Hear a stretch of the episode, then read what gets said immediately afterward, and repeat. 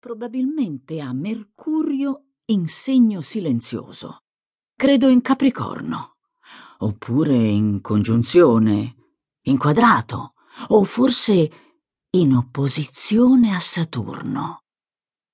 Potrebbe essere anche un Mercurio che sulla via si era fatto retrogrado.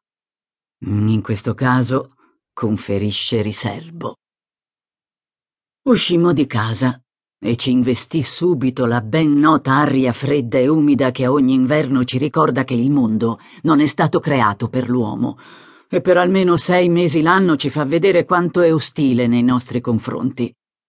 Il gelo ci aggredì brutalmente le guance e dalle nostre bocche uscirono bianche nuvolette di vapore. La luce del loggiato si spense automaticamente e camminammo sulla neve scricchiolante nel buio pesto, se escludiamo la torcia sulla fronte di Bietolone, che bucava quel buio in un solo punto mobile, giusto davanti a lui. Io trotterellavo nelle tenebre alle sue spalle. Non hai una torcia? domandò. Certo che ce l'avevo. Ma dove? Lo avrei saputo solo la mattina dopo, alla luce del giorno.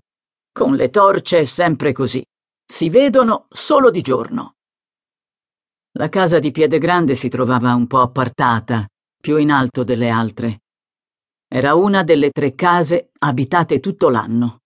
Solo lui, Bietolone e io abitavamo lì, senza paura dell'inverno.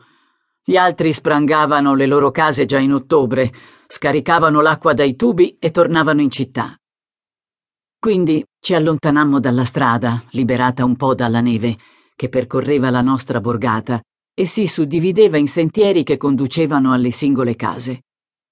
Il sentiero che portava da Piede Grande era tracciato nella neve alta, così stretto che bisognava posare un piede dopo l'altro e cercare di mantenere costantemente l'equilibrio. Non sarà un bello spettacolo, mi avvertì Bietolone voltandosi verso di me e accecandomi completamente per un istante. Non mi aspettavo nulla di diverso. Tacque un momento e poi disse quasi a volersi giustificare. Mi ha allarmato la luce in cucina e la cagna che abbaiava, era disperata. Tu non hai sentito niente? No, non avevo sentito niente. Dormivo stordita dal luppolo e dalla valeriana. Dov'è adesso la cagna? L'ho presa e l'ho portata da me, le ho dato da mangiare e credo che si sia calmata. Ancora un attimo di silenzio. Lui andava sempre a dormire presto e spegneva la luce, risparmiava, ma stavolta rimaneva sempre accesa. Una striscia chiara sulla neve. La vedevo dalla finestra della mia camera, allora sono andato lì. Pensavo che si fosse ubriacato o che stesse facendo qualcosa a quel cane da come ululava. Oltrepassammo il granaio diroccato e subito dopo nel buio la torcia di Bietolone mise a fuoco due paia di occhi luccicanti, verdastri, fluorescenti. Guarda, le cerve! sussurrai eccitata e lo afferrai per la manica del montone. Sono venute vicinissime alla casa. Non hanno paura. Le cerve erano sprofondate nella neve fin quasi alla pancia. Ci guardavano tranquille, come se le avessimo colte nel bel mezzo di un rito di cui non comprendevamo il senso.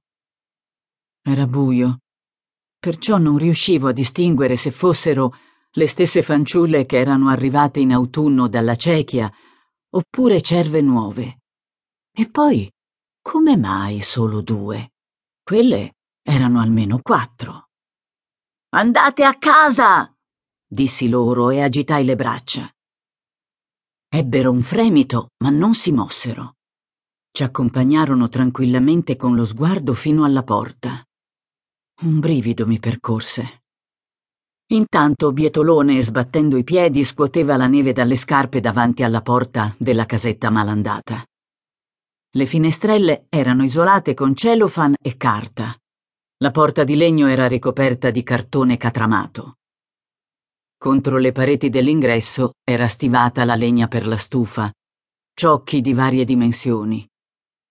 Era un interno inospitale, c'è poco da dire, sporco e trasandato. Si sentiva da